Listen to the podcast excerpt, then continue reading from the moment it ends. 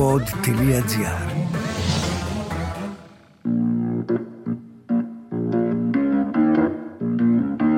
Θέλει η αρχαιότητα να κρυφτεί και η χαρά δεν την αφήνει.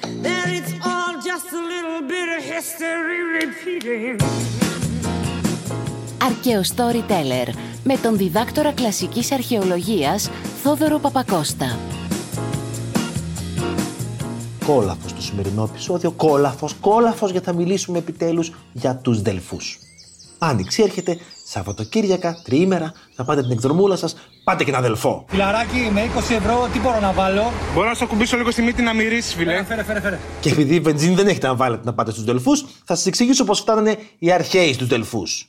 Αλλά είναι ένα πράγμα. Μέρος πρώτο, η μυθολογία. Θεωρητικά, το μαντίο δεν ήταν πάντα του Απόλλωνα, πήγε και καβατζώθηκε γιατί ο Απόλλωνας ήταν οικοπεδοφάγος. Πώς το πες αυτό, Αντίχριστε; Γεννήθηκε με την αδερφή του την Άρτεμη στη Δήλο, την πήρε όλη αυτός. Κατάλαβες, ο Ξαθομπάμπουρας. Έλα, αγοράκι μου, έλα να πας στην κρεμούλα σου. Ναι, μαμά. Μετά, τον πήρε η μαμά, τον πήγε στους Δελφούς εκεί πέρα που ήταν ο Δράκοντας, ο Πίθωνας, γι' αυτό και λένε πως βγήκε η Πυθία μετά από τον Πίθωνα. Τον πήγε εκεί πέρα, λέει ο ένας τρίλο, ο ένας μύθος, βρέφος ακόμα, και μικρούλι το βρεφάκι με το ξάκι του ιδέα, και μικρούλι, τσικ, έκανε. Έριξε ένα βελάκι και σκότωσε τον δράκοντα, τον πίθωνα. Μόνο ένα νεκρό φίδι είναι καλό φίδι. Και καλά. Άλλος μύθος, άλλη εκδοχή, γιατί οι μύθοι έχουν πολλές εκδοχές, εννοείται. Έλεγε πως μεγάλος πήγε και τον σκότωσε. Πάντως τον σκότωσε τον πίθωνα. Και αυτό ήταν λίγο αμαρτία. Έπρεπε να εξαγνίσει λίγο τον τόπο. Γι' αυτό και έφυγε για κάποια χρόνια. Πήγε μακριά στα τέμπη στη Θεσσαλία να εξαγνιστεί και γύρισε πίσω με τη Δάφνη. Γι' αυτό και η Δάφνη έγινε το ιερό φυτό του. Δεν θα σκάσουμε άλλο για τη μυθολογία του πράγματος. Ωραία μυθολογία, αλλά κολλάμε λίγο μόνο σε αυτήν και χάνουμε όλα τα υπόλοιπα που είναι πολύ πιο juicy και ωραία κατ' εμέ. Μέρος δεύτερο τώρα. Η άφηξη. Πώς φτάνεις στο μαντίο των Δελφών, ε; Αν είσαι γειτονάκι από εκεί πέρα από τη στερεά Ελλάδα και είσαι κάπου κοντά, με τα πόδια. Είχε μονοπάτια, με το γαϊδουράκι σου, με το μουλαράκι σου, με τα ποδαράκια σου, με ένα κάρο, ας πούμε, τσούκο, τσούκο, τσούκο, τσούκο, έφτανες. Ταλαιπωρία, αλλά έφτανες. Ξύπνα, φτάσαμε. Για τους υπόλοιπους όλους, γιατί όλος ο ελληνικός κόσμος ήθελε να πάει να φτάσει στο μαντίο των Δελφών, που είχε γίνει ένα μεγάλο think tank. Γιατί σκεφτείτε, πήγαιναν όλοι και ζητούσαν χρησμό. Έδιναν και πληροφορίες για τα μέρη που ζούσαν, για τη ζωή τους, για τις πόλεις τους, για τον τρόπο που διοικούνταν, για τα πάντα. Το ιερατείο λοιπόν αυτό, εκεί πέρα στους Δελφούς, συνέλεγε όλη την πληροφορία και είχε φτάσει να έχει πολύ καλή γνώση του τι συμβαίνει στον ελλαδικό και ελληνικό κόσμο, ακριβώς γιατί είχε πληροφορίες από παντού. Γι' αυτό και ήξερε και μπορούσε να δώσει καλές συμβουλές, π.χ. σε μια πόλη, να πάτε να χτίσετε την απικία σας εκεί, στη Σικελία, σε εκείνο το σημείο, ας πούμε. Γιατί ήξερε ενδεχομένως ότι εκεί πέρα υπάρχει παρθένα γη ή χώρος να στηθεί ακόμη μια πόλη, έχοντας πληροφορίες από την υπόλοιπη Σικελία. Όλοι οι υπόλοιποι λοιπόν που θέλαν να φτάσουν στους Δελφούς το κάνανε με καράβι και πιάνανε στον Κορινθιακό στην Κύρα. Η Κύρα ήταν το λιμάνι, η Κρίσα ήταν η πόλη εκεί πέρα στον κάμπο της Κρίσας που ήταν ουσιαστικά το διόδιο για να περάσει να σκαρφαλώσει να φτάσει στους Δελφούς. Τι έκαναν λοιπόν εκεί πέρα οι Κρυσαίοι; Χρέωναν. Χρέωναν μπαξισί γερό, διόδιο για να περάσει ο προσκυνητής να φτάσει να πάει στους Δελφούς.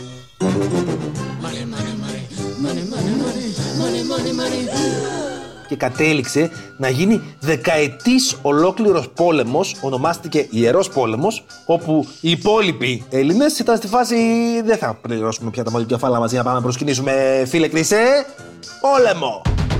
Και το Κρυσαίο πεδίο, ο κάμπος εκεί πέρα, ο κάμπος της Άμφισσας που τον λένε σήμερα, αφιερώθηκε πλέον στο μαντίο των Δελφών. Έγινε, ας πούμε, ιερά κτήμα. Μέρος τρίτο. Είναι τρίτο. Δεν θυμάμαι. Θα πω τρίτο. Τρίτο μέρος. Πάμε. Γι' αυτό σου λέω πάμε, Χρησμός. Γιατί πήγες εκεί; Για να πάρεις χρησμό. Κοιτάξτε τώρα να δείτε. Τα παλιά τα χρόνια, τα πολύ παλιά, χρησμό έδινε το μαντίο μόνο μία μέρα το χρόνο.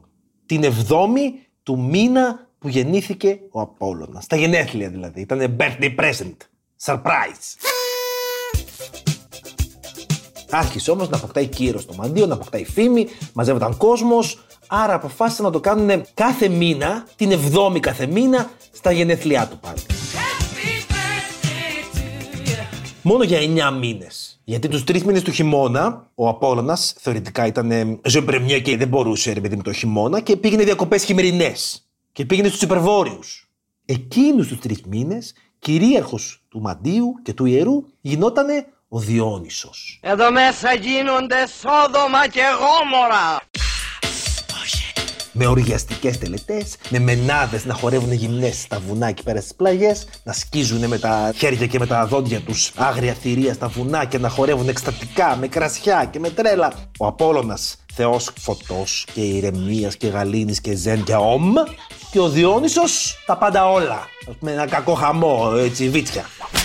Anyway, για όλες τις υπόλοιπες περιόδους που πήγαιναν προσκυνητές, υπήρχαν άλλοι τρόποι μαντείας, όπως το να ρίξουν ένα ζάρι ή να διαβάσουν το θρόισμα των φίλων. Είχε διάφορους άλλους τρόπους μαντείας, δευτερεύοντες ρε παιδί μου, ή κάτι που αποδειόταν με ναι ή όχι. Π.χ. ρωτούσες να παντρευτώ και σου έλεγε το μαντίο ναι ή όχι. Εγώ πότε θα γίνω μάνα; Οι μεγάλοι χρησμοί, οι επίσημοι, είχαν πολύ συγκεκριμένη διαδικασία.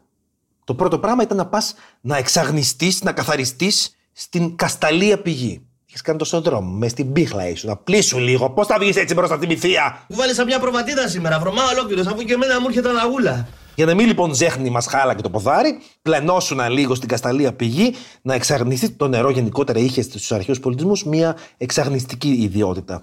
Εκεί που δεν υπήρχαν φάρμακα, αν μη τι άλλο, και τώρα το να πλύνεις την πληγή να την καθαρίσεις, έχει μια κάποια μικρή ουσία.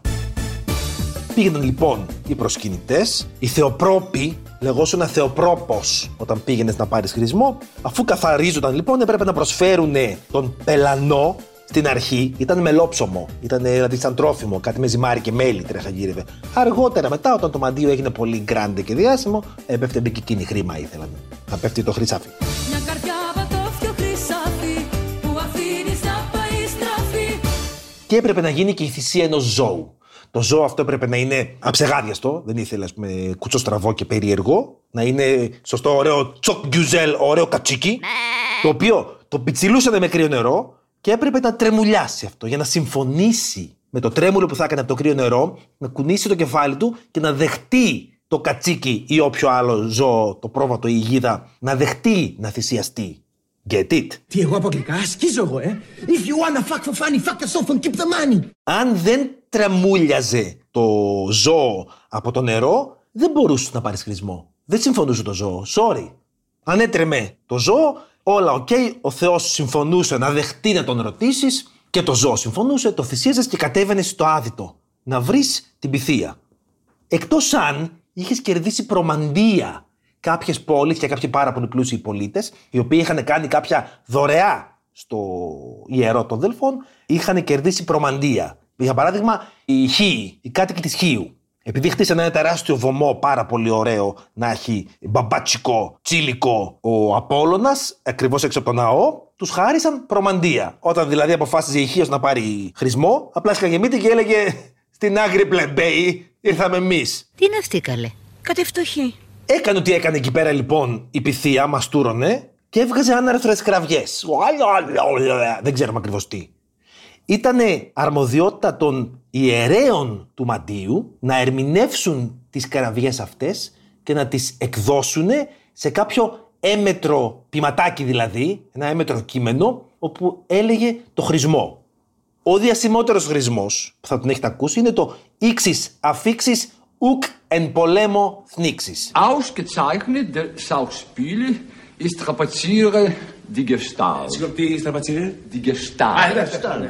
Ήξεις αφήξεις, θα πας και θα γυρίσεις ουκ εν πολέμο θνήξεις. Δεν θα πεθάνεις στον πόλεμο. Και ήταν το που θα βάλεις το κόμμα Ήξεις αφήξεις ουκ εν πολέμο θνήξεις. Θα φύγεις και θα ξανάρθεις, δεν θα ξανάρθεις ουκ αφήξεις. Κόμμα, θα πεθάνεις στον πόλεμο. Ή ήξεις αφήξεις, θα πας και θα ξανάρθεις, κόμμα, ουκ εν πολέμο θνήξεις. Δεν θα πεθάνεις στον πόλεμο.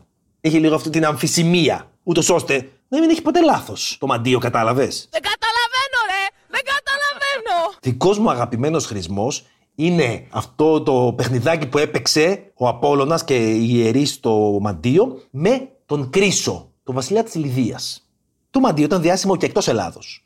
Και ο βασιλιάς της Λιδίας, ο Κρίσος, στη Μικρασία πέρα, στην Ανατολία, τον είχε πολύ μεγάλη εκτίμηση στον Απόλλωνα. Να τους στέλνει δώρα, να τους στέλνει αφιερώματα, κακό χαμό, χρυσάφι, τίγκα, ε. Ήταν εκείνη η εποχή λοιπόν που ανέβαινε σε δύναμη η Περσική Αυτοκρατορία. Και πριν φτάσει στην Ελλαδική επικράτεια, προφανώς συνάντησε την επικράτεια της Λιδίας στη Μικρά Ασία. Ρωτάει λοιπόν ο Κρίσος και παίρνει χρησμό από τον Απόλλωνα να επιτεθώ στους Πέρσες που μου την μπαίνουν λίγο εδώ πέρα στα ανατολικά μου σύνορα. Και απαντάει το μαντίο με χρησμό, αν επιτεθείς θα καταστρέψεις ένα ισχυρό βασίλειο. Και σου λέει ο Κρίσος, τέλεια, προφανώς εννοεί το βασίλειο των Περσών, άρα επιτίθεμε. Έκανε πόλεμο λοιπόν ο Κρίσος με τους Πέρσες και έχασε. Και τα πήρε. Και έστειλε αλυσίδες στους Δελφούς και καλά κακό δώρο. Και ήταν στη φάση Δεν τρέπεσαι λίγο! Έβρω μυαλί! «Σε έμαθες τις απαταιωνίες; Αλλά το μαντίο ήταν στη φάση sorry not sorry. Ευθύνομαι για αυτά που λέω, όχι για αυτά που καταλαβαίνεις. Το έπαιξε ντίβα έτσι, κατάλαβες. Δεν μάσησε γενικότερα. Έτσι ήταν, έτσι το έπαιζε το παιχνίδι του. Σε πόσα ταμπλό το παίζεις Η πυθία τώρα δεν ήταν μία συγκεκριμένη, ήταν σαν ρόλος. Στην αρχή ήταν μία μόνο. Αργότερα που είχε πολλή δουλειά, βάλανε κι άλλες. Και στην αρχή είχαν νέες ωραίες κοπελίτσες, παρθένες, την πρώτη νιώτη τους. Αλλά επειδή είχαν μερικά ερωτικά σκάνδαλα, αποφάσισαν τελικά να βάζουν μετά μεγάλες γυναίκες σε ηλικία, υπερήλικες, που δεν υπήρχε ιδιαίτερη περίπτωση να εμπλακούν σε ερωτικά σκάνδαλα. Μεγάλη, Βαγγέλη μου, μεγάλη. Μεγάλη, τι μεγάλη. Δεν είναι και σαν την Πελοπόννησο. Πάμε τώρα σε μια γρήγορη περιήγηση. Αν μπείτε στους Δελφούς, πες πως ακούτε αυτό το podcast στο δρόμο για τους Δελφούς ή το έχετε βάλει να παίζει, ρε παιδί μου, ενώ ανεβαίνετε τον αρχαιολογικό χώρο. Δεν θα σας κουράσω με την κάθε λεπτομέρεια και την κάθε πετρούλα που κάτι σημαίνει στους Δελφούς, αλλά θα μας πάρει πέντε ώρες να τελειώσουμε. Θα πούμε τα βασικά. Έτσι πως κόβετε εισιτήριο και μπαίνετε, στρίβετε αριστερά, περνάτε από τη ρωμαϊκή αγορά. Καταλαβαίνετε ότι κάτι είναι της ρωμαϊκής περίοδου ή της Βυζαντινής, γιατί βλέπετε πάρα πολύ κόκκινο τουβλάκι. Άμα βλέπετε πολύ κόκκινο τουβλάκι στα κτίρια, κάτι παίζει ρωμαϊκό ή βυζαντινό. Δεν είναι κλασικό αρχαιοελληνικό, που είχε πιο μάρμαρο η φάση, πιο πέτρα. Χονδρικά τώρα αυτό, ρε παιδί μου. Το περνάτε αυτό λοιπόν και μπαίνετε στην ιερά οδό, που είναι μία ανηφόρα. Δεξιά και αριστερά βλέπετε βάθρα και διάφορα σας μοιάζουν με ερήπια. Κάθε ένα από αυτά είχε πάνω κάποιο αφιέρωμα που ήταν σε μορφή αγάλματος κατά πάσα πιθανότητα. Με το που ξεκινάει η ιερά οδό, για παράδειγμα, στο δεξί σας χέρι έχει ένα μεγάλο βάθρο που ήταν το βάθρο που είχαν βάλει τον τάβρο τους οι Κερκυραίοι. Ένας τάβρο, λέει, τους βοήθησε να κάνουν μια πολύ μεγάλη ψαριά στη θάλασσα. Ήταν τόσο μεγάλη η ψαριά που έγιναν τόσο πλούσιοι που αφιέρωσαν το 10% των εσόδων από τα ψάρια εκείνα στο να κάνουν ένα ωραίο χάλκινο άγαλμα για τον Απόλλωνα. Γιατί γενικότερα αυτό το είχαν, να σας το πω, αυτό είχαν αυτό οι αρχαίοι. Ήταν πολύ ευγνώμονες στους θεούς, οι οποίοι ήταν και σκληροί γενικότερα γιατί η ζωή ήταν σκληρή. Άρα, αν τους τύχαινε καλοτυχία ως δυσιδαίμονες, το 10% των κερδών τους το αφιέρωναν στους θεούς τους, άλλοτε το Δία, άλλοτε την Αθηνά, άλλοτε την Άρτεμι, άλλοτε τον Απόλλωνα, ως ευγνωμοσύνη. Ανεβαίνετε λοιπόν και δεξιά και αριστερά έχει είτε βάθρα είτε υπολείμματα από κάτι κτηριάκια που τα λέμε θησαυρούς. Οι διάφορες πόλεις λοιπόν έκαναν τόσα πολλά δώρα στο Θεό, όπου χτίζανε μικρά κτηριάκια σαν αίσκου, που τα λέμε θησαυρούς, για να στεγάζουν εκεί μέσα τα δώρα της πόλης προς το Θεό. Και ήταν και αυτά τόσο κομψά κτηριάκια, τα οποία ήταν από μόνο τους κοσμήματα. Και έχω βάλει τις Φιλιππινέζες και σκάβουν τον κήπο και θάβουμε. Όλη νύχτα θάβαμε. Σκουλαρίκια, βραχιόλια. Ο θησαυρός των Συφνίων, ας πούμε, είχε εξαιρετικά γλυπτά γύρω-γύρω. Ευτυχώς μα σώζονται στο μουσείο. Να πάτε να τα δείτε, είναι πανέμορφα.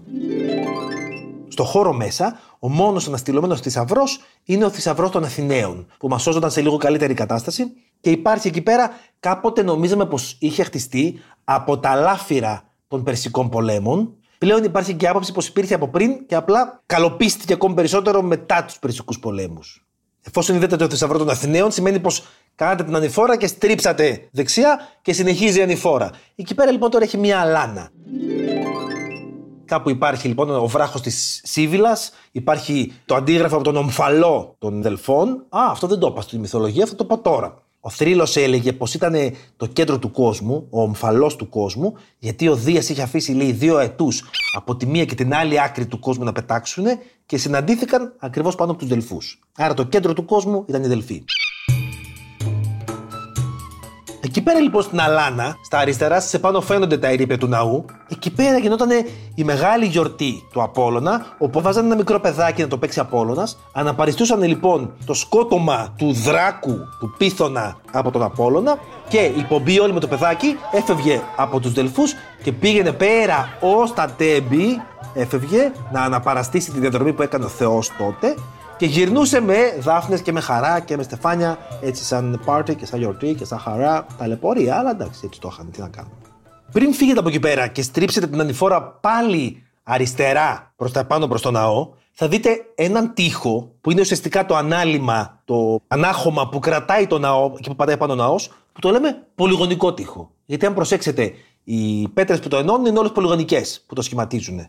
Είναι λεσβιακού τύπου δόμηση αυτή, αλλά αυτά τα τεχνολογικά δεν σας αφορούν. Το ωραίο σε αυτό το τοίχο που το φτιάξανε οι Αθηναίοι είναι πως εκεί πάνω μας σώζονται εκατοντάδες επιγραφές απελευθερωτικές για σκλάβους. Ξύπνησαν οι σκλάβοι Αντωνάκη. Είναι ουσιαστικά συμβόλαια απελευθέρωσης. Γιατί υπήρχε σκλαβιά στην αρχαιότητα, μερικοί σκλάβοι δένονταν με τα αφεντικά τους και φρόντιζαν εκείνοι είτε εν ζωή είτε αφότου πεθάνουν σαν κληρονομιά να τους χαρίσουν την ελευθερία τους. Για να κατοχυρωθεί λοιπόν αυτή η ελευθερία έπρεπε να υπάρχει κάπου μια απόδειξη ότι όντως ελευθερώθηκε ο σκλάβος. Άρα, τι καλύτερο από το μεγαλύτερο μαντίο το κάνουν και σε άλλα μέρη και σε άλλα ιερά και στα θέατρα των πόλεων τους, κάπου γενικότερα που να είναι δημόσιο και να φαίνεται. Ούτως ώστε να μπορεί να πάει ο άλλος ή η άλλη, ο πρώην σκλάβος, να πει: Όπα, να το εδώ πέρα τεκμηριώνεται ότι εγώ ελευθερώθηκα. Δεν είμαι πλέον σκλάβος. Φεύγουμε λοιπόν από εκεί πέρα, στρίβουμε, βλέπετε ένα τσουνί που πετάγεται ένα παλούκι έτσι και πέρα ένα μεταλλικό ένα πράγμα έτσι που είναι στριβογεριστό. Αυτό είναι αντίγραφο από το μνημείο της μάχης των πλατεών. Αυτά που βλέπετε τα στριφογυριστά είναι σώματα τριών φιδιών. Στην κεφαλή επάνω, στο τέλος, είχε τα τρία κεφάλια των φιδιών. Ήταν το αφιέρωμα της μάχης των πλατεών, έγραφε πάνω όλες τις ελληνικές πόλεις που πήραν μέρος στη μάχη των πλατεών, που ήταν η τελική μάχη που έκρινε πλέον τους Περσικούς πολέμους που νίκησαν οι Έλληνες. Το μνημείο αυτό αργότερα μεταφέρθηκε στην Κωνσταντινούπολη, στον υπόδρομο για διακόσμηση, όπου παραμένει εκεί πέρα και φτιάχτηκε ένα αντίγραφο πρόσφατα, έχει λίγα χρόνια, 2, 3, 4 χρόνια πόσο έχει, και τοποθετήθηκε στους Δελφούς, εκεί που ήταν η αρχική του θέση. Και φτάνουμε στο ναό, τον υπέροχο αυτό ναό, που αυτό που βλέπετε δεν είναι ο αρχικός ναός. Υπάρχουν τρεις μυθικοί ναοί. Ο πρώτος, λέει ο θρύλος, φτιάχτηκε από τα φύλλα και τα κλαδιά της Δάφνης που έφερε ο Απόλλωνας από τα τέμπη όταν ήρθε. Ο δεύτερος έγινε από κερίθρα μελισσών και ο τρίτος ήταν χάλκινος. Αυτά όλα είναι μυθικά, δεν τεκμηριώνονται. Ο πρώτος πραγματικός ναός, ο λίθινος ναός, χτίστηκε γύρω στα 650, ας πούμε έτσι, και πέρα αρχαϊκή εποχή, αλλά καταστράφηκε από πυρκαγιά. Έκανε αμάν να βρει η πόλη των Δελφών τρόπο να ξαναχτίσει το ναό. Έρανη, κακότρεχα, γύρευε, δυσκολία. Τι συμβαίνει όμως τότε; Σκάνε μύτη του Δελφούς εξόριστοι οι Αλκμεονίδε. Ποιοι είναι τώρα οι Αλκμεονίδε. Φανταστείτε η οικογένεια Γιάνγκου Δράκου, Asian Greece Edition. Σάντρα, να πας να κοιτάξεις τα αυτιά σου, έτσι. Οι Αλκμεονίδε ήταν κάποιοι αριστοκράτες της Αθήνας, οι οποίοι δεν τα πήγαιναν καλά με τον τύρανο της Αθήνας, τον Πισίστρατο. Ήταν η εποχή εκείνη που διάφορες ελληνικές πόλεις είχαν τυραννία, που ήταν διάφοροι επιτίδιοι, οι οποίοι παίρναν την εξουσία, διώχναν την αριστοκρατία και κυβερνούσαν μόνοι τους. Φρόντιζαν να είναι και λαοφιλείς, να κάνουν δημόσια έργα, να κάνουν δρόμους, να δίνουν νερό στον κόσμο, για να τους ικανοποιούν. Πήραν δηλαδή με το μέρος τους τις φτωχές μάζες και έχασε η αριστοκρατία την εξουσία. Γεννηθήκατε και θα πεθάνετε μπιθουλάες τσοκαρίες. Προφανώς και αρκετοί από αυτούς τους τυράννους δεν ήταν καλοί στη διακυβέρνηση και γι' αυτό κατέληξε αργότερα, δεν υπήρχε τότε, ο όρος τύρανο να σημαίνει κάτι κακό. Ανθρωποφάγια, αγριάνθρωπε, τύρανε! Οι Αλκμεονίδε τώρα, κυνηγημένοι από τον Πισίστρατο, τον τύρανο των Αθηνών, έχουν πάει και έχουν μπαστακωθεί στους Δελφούς. Και λένε στο μαντίο, θα χτίσουμε εμείς το ναό, με δικά μας έξοδα. Και μάλιστα ενώ το συμβόλαιο έλεγε με απλό πορόλιθο, αυτοί ανοίξαν το πουγγί ακόμη πιο βαθιά το χέρι στο πουγγί και πληρώσαν να γίνει με καλό μάρμαρο, μπαμπατσικό, ωραίο, πλούσιο, αστραφτερό. Άσπρος σύμφωνα Σάζαξ με διπλάσιο αμμονιαζόλ. Αλλά να βρε δελφή, να βρε πυθία μου γλυκιά, είπαν οι ακμεονίδες. Να βρε καλό μου κορίτσι. Το μόνο που ζητάω εγώ είδες τι καλό σου έκανα. Σου έκανα ένα ναό εδώ πέρα, τζιτσιμπομπός τον έχω κάνει, κουκλάκι ζωγραφιστό το ναό σου. Ένα πράγμα σου ζητάω ρε πυθία. Αν μπορείς, έτσι λέμε τώρα, όποτε έρχονται οι Σπαρτιάτες, που είναι η πιο μεγάλη δύναμη στη χώρα, θύμισέ τους να πάνε να διώξουν τον Πισίστρατο από την πόλη μας, στην Αθήνα. Και κατέληξε η Πυθία και το Μαντίο, το Δελφικό Μαντίο, να πιέζει τη Σπάρτη να βοηθήσει την Αθήνα να ελευθερωθεί από τον τύρανο. Όπως και συνέβη, έγινε ένας πανικός εκεί πέρα, ένα κακός χαμός. Σας παρακαλώ, κυρίες μου, φανείτε ψύχρεμες, μη χειροδικείτε. Λυσάρες! Μετά οι Σπαρτιάτε λίγο το μετάνιωσαν, του στείλω ότι μην βοηθήσουμε και πάρα πολύ την Αθήνα, ρε παιδί μου, και δυναμώσει πάρα πολύ. Μέσα στην Αναμπουμπούλα βρέθηκε ένας παμπώνυρο τύπος, πανέξυπνος, ο Κλεισθένη, και είπε: Θα πάρω το λαό με το μέρος μου με άλλο τρόπο, θα φτιάξω τη δημοκρατία. Και γένετο δημοκρατία. Αλλά αυτό είναι μια άλλη ιστορία. Συνεχίζοντας λοιπόν στους Δελφούς, δεν έχει τελειωμό, παιδιά, έχει χίλια δυο να σας πω. Θα κάνουμε και άλλο επεισόδιο. Τα παραλυπόμενα των Δελφών. Συνεχίζοντας λοιπόν, θα δείτε το θέατρο, αξίζει να το δείτε, είναι πάρα πολύ όμορφο. Και μη μου τεμπελιάσετε να τριφτούν τα μπουτάκια, να ανεβείτε ως επάνω στην κορφή που έχει το αρχαίο στάδιο. Που είναι πολύ καλοδιατηρημένο και πανέμορφο και πάρα πολύ ωραίο. Και κατεβαίνοντας μετά, θα δείτε πάλι το υπέροχο τοπίο, το δελφικό τοπίο και θα επισκεφτείτε και το μουσείο. Θέλω, θέλω, θέλω μουσείο Θέλω να βλέπω τους θησαυρούς Που δεν τους χωράει ανθρωπουνούς Μουσείο Μην ξεχάσετε! Disclaimer και τέλος με αυτό κλείνω γιατί σήμερα με έπιασε πολύ πάρλα. Έξω από τον αρχαιολογικό χώρο, πέρα από το μουσείο, πιο πέρα από το δρόμο που έρχεσαι από Αθήνα προς Δελφούς, έχει ένα άλλο μικρό ιερό που το έβλεπαν πρώτο οι προσκυνητές πριν φτάσουν στο μαντίο των Δελφών. Το ιερό της προνέας Αθηνάς. Και εκεί έχει ένα από τα ωραιότερα οικοδομήματα της αρχαίας Ελλάδος. Τη Θόλο των Δελφών. Έχει αναστηλωθεί εν μέρη, είναι φανταστικό και έχει πάρα πολύ ωραία θέα από εκεί προς το μαντίο. Μη με ρωτήσετε τι έκανε αυτή η θόλος. Ήταν ένα κτίριο κυκλικό, πάρα πολύ ωραίο, πολύ κομψό, με οικειονοστοιχεία γύρω-γύρω, σφαιρική. Δεν ξέρουμε τι έκανε.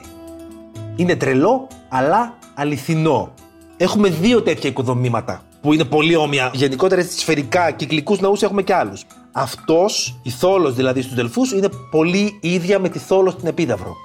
Και για τα δύο κτίρια είχε γραφτεί βιβλίο στην αρχαιότητα για τη χρησιμότητά τους, το οποίο μας χάθηκε. Και έχεις μετά τον περιηγητή, τον travel blogger της αρχαιότητας του Παυσανία, ο οποίος περιφέρθηκε στην αρχαία Ελλάδα και την περιέγραψε όλη και όταν πήγε στους Δελφούς, ο σκασμένος αγνόησε παντελώς τη Θόλο. Καλησπέρα από Μπουκίτσι Ιαπωνίας. Πού είναι το Μπουκίτσι Ιαπωνίας, ρε παιδιά; Δεν ασχολήθηκε, ρε παιδί μου. Ο Παυσανίας γενικότερα είχε μια μανία με τα θρησκευτικά κτίρια. Σε εκείνα επικεντρωνότανε. Τα άλλα λίγο τα προσπερνούσε κιόλας. Άρα παίζει ίσως να μην είχε τόσο θρησκευτικό χαρακτήρα, αλλά άλλο ρόλο. Δεν ξέρουμε ακόμα. Ίσως στο μέλλον μάθουμε. Υπόσχομαι λοιπόν να κάνω και ένα ακόμη επεισόδιο με τα παραλυπόμενα των Δελφών, γιατί είναι πάρα πολλά που δεν είπα και είναι κρίμα. Να πάτε λοιπόν, παιδιά, να περάσετε πάρα πολύ ωραία. Στείλτε καμιά φωτογραφία στο Instagram έτσι να υπάρχει. Και ο Απόλλωνας βοηθειά μας. Απόλλωνα! Sidestep the little bits of history repeating. Ακούσατε το podcast «Αρκαίο Storyteller» με τον διδάκτορα κλασικής αρχαιολογίας Θόδωρο Παπακώστα. Μια παραγωγή του pod.gr. Αναζητήστε τα podcast που σας ενδιαφέρουν στο pod.gr, Spotify, Apple Podcast, Google Podcast και σε όποια άλλη εφαρμογή ακούτε podcast από το κινητό σας.